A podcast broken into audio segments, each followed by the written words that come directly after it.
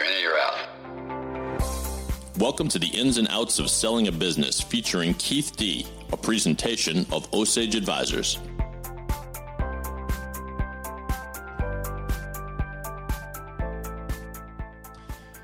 Welcome back to the ins and outs of selling a business. This is David Yas of the Boston Podcast Network, the proud producer of this show. But more importantly, Keith is here. Keith Dee, the CEO and founder of Osage Advisors. How are you, my friend? I am great, Dave. How are you doing today? Pretty good. On the show today, we're going to continue our dive into the mechanics of a deal, specifically the due diligence that needs to be done after a letter of intent is, is signed out. Just another component of the way you work with your clients, Keith. I'll give you a, a good example and that's a not so good example. Okay. The, the, the, the, not so good example is we had negotiated a deal with, with a company. We were ready to go, and it kept on dragging on, dragging on. And partly on my client's fault because they needed some information. They were kind of slow getting it to them. And partly the buyer who kept on digging, digging, digging. And then we were supposed to close on a Monday. And the Friday before that close, my client got a call from its 40% customer that they're going to move their business. So, of course, you have to disclose that to the buyer because you're, you're making certain reps and warranties in the in, in your in the uh, stock agreement or asset agreement that you're fully disclosing everything that's going on in your business. So, of course, that derailed the deal. That killed the deal because it was too big.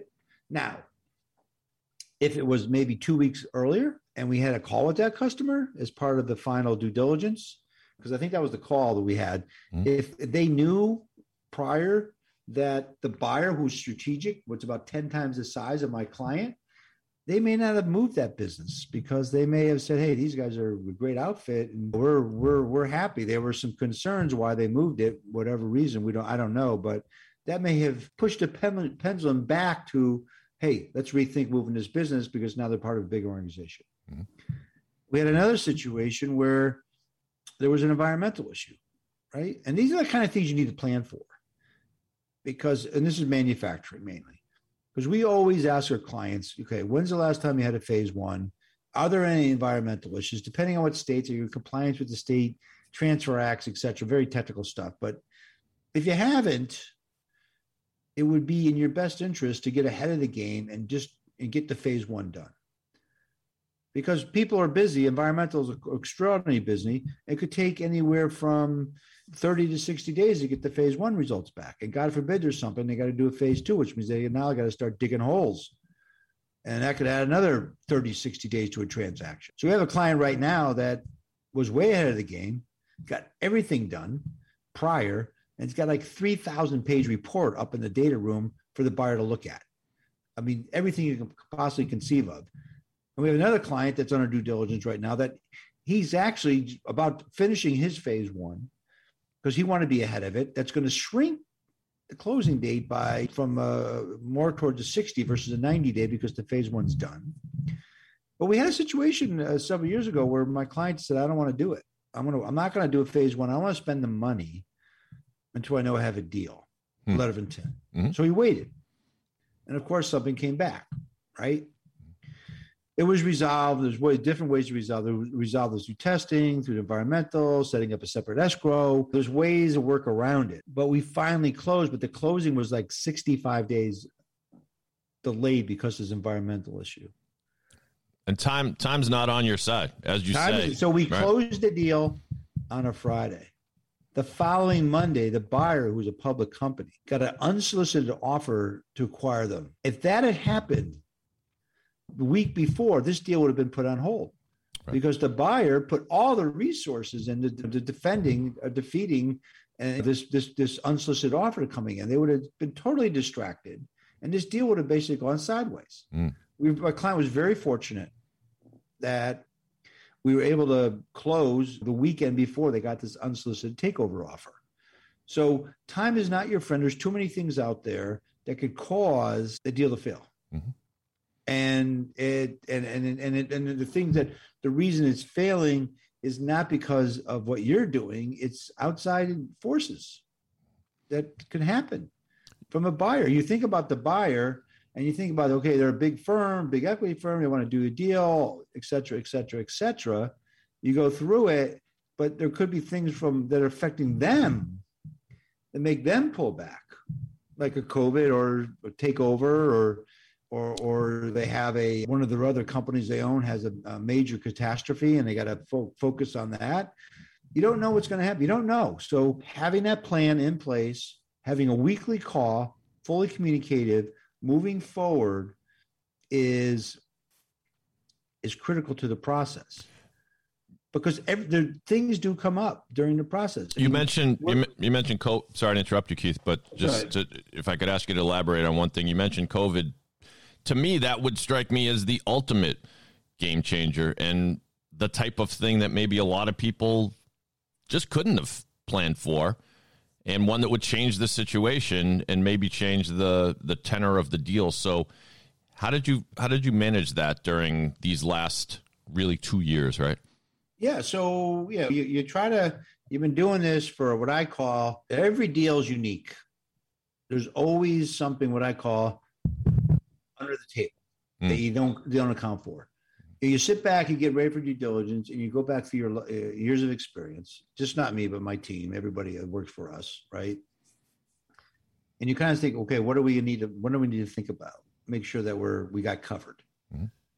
And there's always something that comes up that you're not you're not uh, prepared for. You're not you never thought you never saw it coming.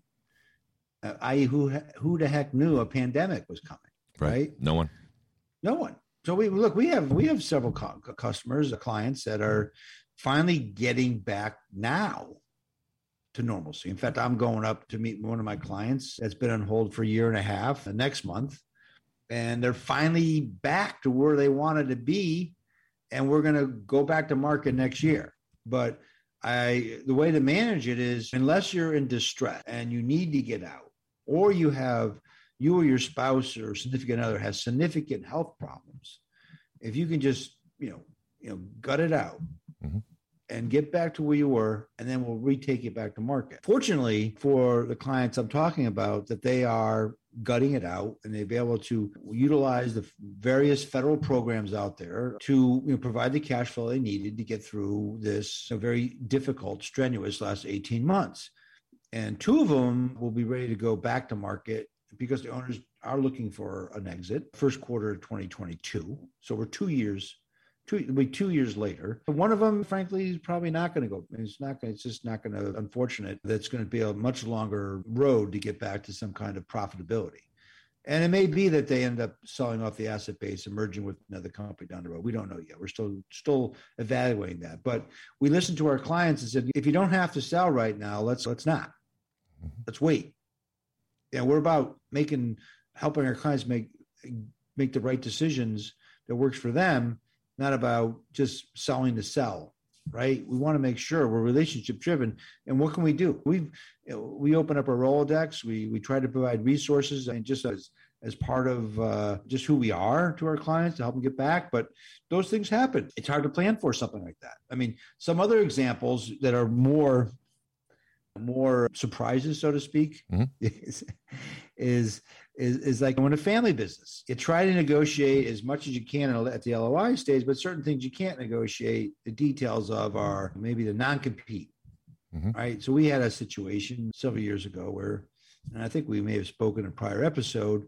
We were we were we were ready to go, and then the one of the uh, family members would not sign a non-compete. Change of heart, or maybe hadn't considered that. He just wanted to stick it to his family. You know, right. My, Dynamics. So, yeah. And so in a way that he felt entitled that he should have the business and everything else is wrong. Mm.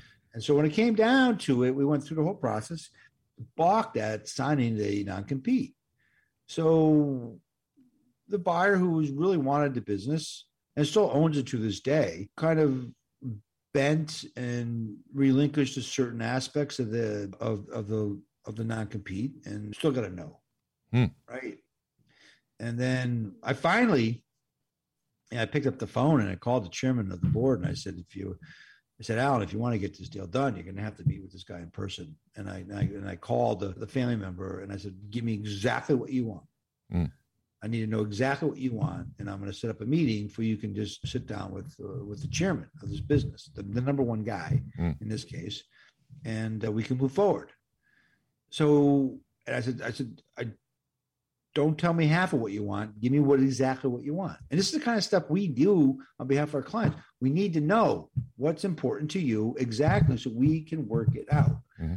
So we got the deal done, but we worked in exactly what he wanted, but he decided to got got his another attorney involved on his side, and it took an extra month to get the deal done. But we mm. got it done. We're very fortunate. The buyer was very in need of the certain process. My client had it, and we got the deal done. But you know, it could have. We don't know about those things. In, in the in the end, the reluctant family member was satisfied with what was put in front of him.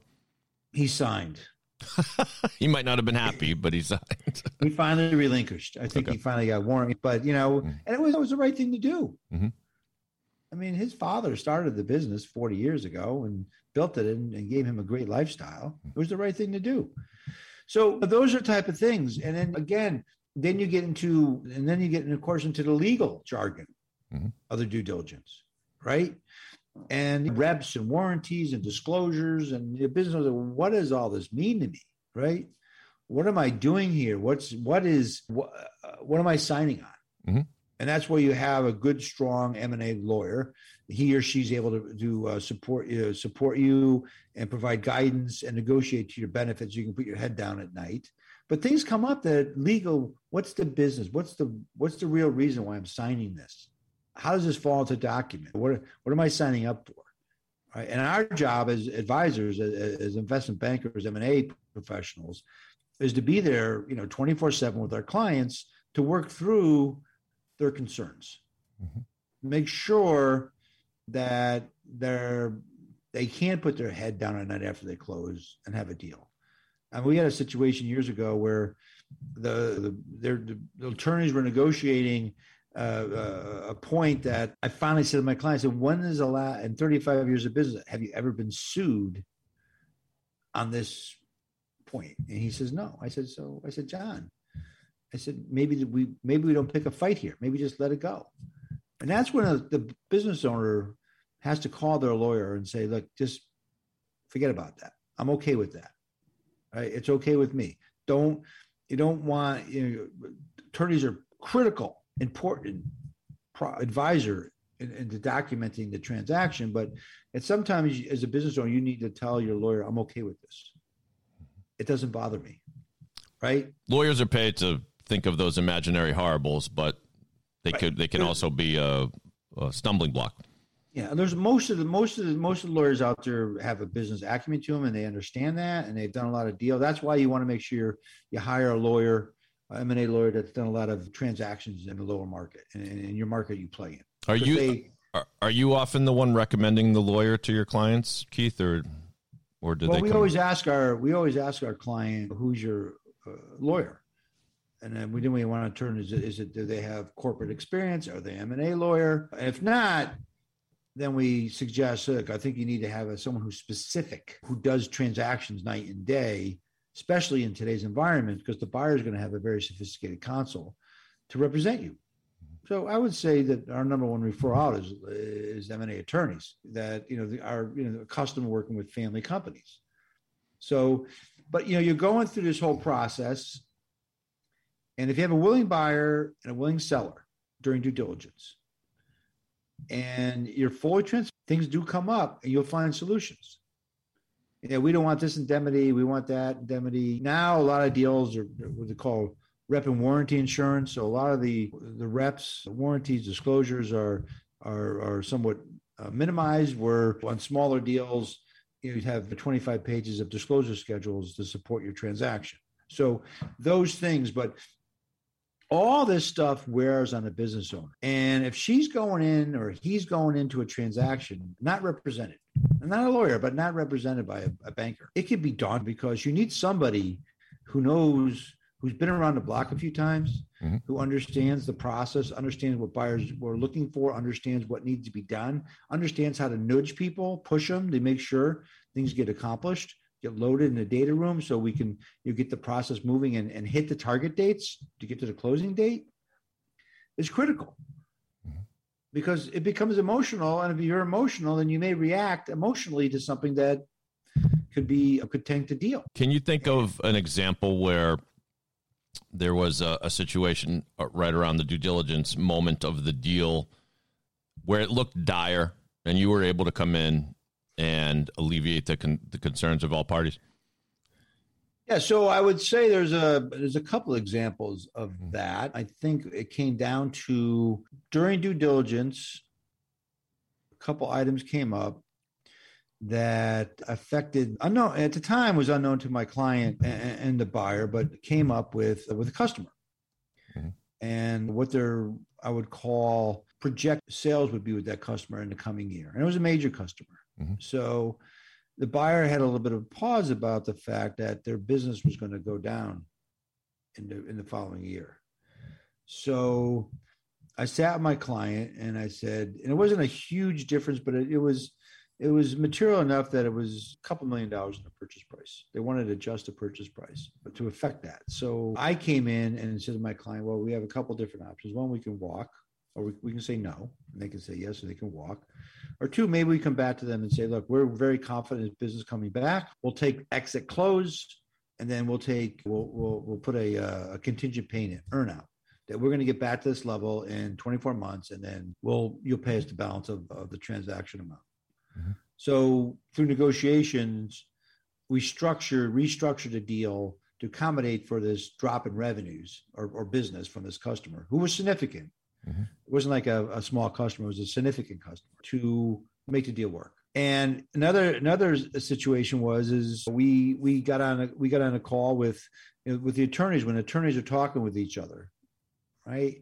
And we're getting down, and we have pretty two prominent law firms talking, and I would just a weekly call, and I would just listen in on a, on a lawyer call because I'm not a lawyer, right?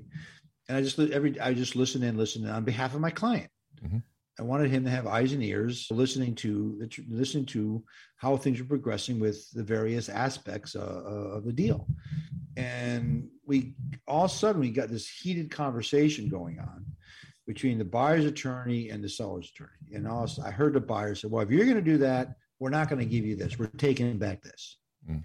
And the seller's attorney go, well, if you're so they're talking against each other, but not thinking about their clients, right? We're going to do this. And so they're going to pull apart negotiated items and start from square one. Mm. And I stepped in, and I don't recall exactly what the point was. And I said, Well, how about if you guys did this? There was dead silence. And our attorney said, Well, that works for us. And the buyer's attorney says, That works for me as well. It's a good thing so we, you were there. well, that, exactly. You need to be. It's like our job does not stop at the letter of intent, mm. and just wait, you know, and wait till till the deal closes. As I say, the work now that we got to now the work really begins mm. when you get to due diligence, because that's when everything's on the table, everything's open, your relationship with your employees, your key management becomes informed. You got to informed. Your customers are now in the loop. Some of your vendors are in the loop. They're, they're doing background checks on key people. I mean, they're checking your social media accounts mm. these days. I mean, so obviously, and that's another point. A buyer should be very adamant that you are not allowed to take a look at anything of my, my, my employees until I give you the go ahead mm. or talk to them because a lot of these firms are hiring these consultants that are going in they're checking your social media feeds uh, so they get deep dives into mm. a lot of stuff and you you do not want them you they sign a confidentiality mm. agreement with you and if you they want to take a look at some of your want to talk to one of your employees or look at some of your they need to get approval right from from you who knows so, so it's a lot going on and you have to, like I said earlier, you need representation. There's not so much to due diligence, but to what I'm hearing. I was at a couple seminars recently and, and, so, and, and talks where, you know, with law firms that have clients walking in with signed letters and say, "Can you help me with this?" And the lawyer looks, "You already signed it. What did you sign up for?" Right. Right. Because when they get into diligence, they're going to look at this letter and say, "Well, you said this, and you said that you agreed to all this stuff," and then the business owner is going to sit back and say, I, I, didn't really understand what I did there, or that's not my intent. Mm. And so they're going to try to renegotiate at that point, and it could it could you could you could see some busted deals happening in, uh, in the next three or four months because owners didn't seek counsel's advice before they signed on some of this stuff uh, because they wanted to get a deal. They thought the number was good. So due diligence is a critical phase. It is the most critical phase. It is where the work really begins. And if you're a business owner, having trusted advisors supporting through the process and doing it in a timely ma- manner with the goal in mind that you, you're closing out chunks of what the buyer's looking for. And so you hit those target dates. And if you don't hit the target dates, you pick up the phone, meaning us, and say, okay, what do we need to do to get back on track? Mm-hmm. And that's critical to a successful transaction. Well, Keith, thank you. I think you've you've underscored why this part of the process is so important, and also you've let people know what your firm brings to the table and what your approach means during this critical point. Keith, if people want to know more about this or know more about your approach at Osage, how can they do that? So thanks, Dave. Yeah, so my name's Keith Dee. I'm the uh, president and founder of Osage Advisors. Feel free to call me anytime. My phone number is 860 767 3273, extension 1001. Or you can email me at kdee at osageadvisors.com or visit us, visit us on the web at osageadvisors.com. And we're here to help. Thank you. Well, you can also find all the past episodes of the podcast on Keith's website, as he just mentioned. But please do subscribe to the podcast on Apple Podcast or wherever else you find your shows. And we thank you for listening to the ins and outs of selling a business.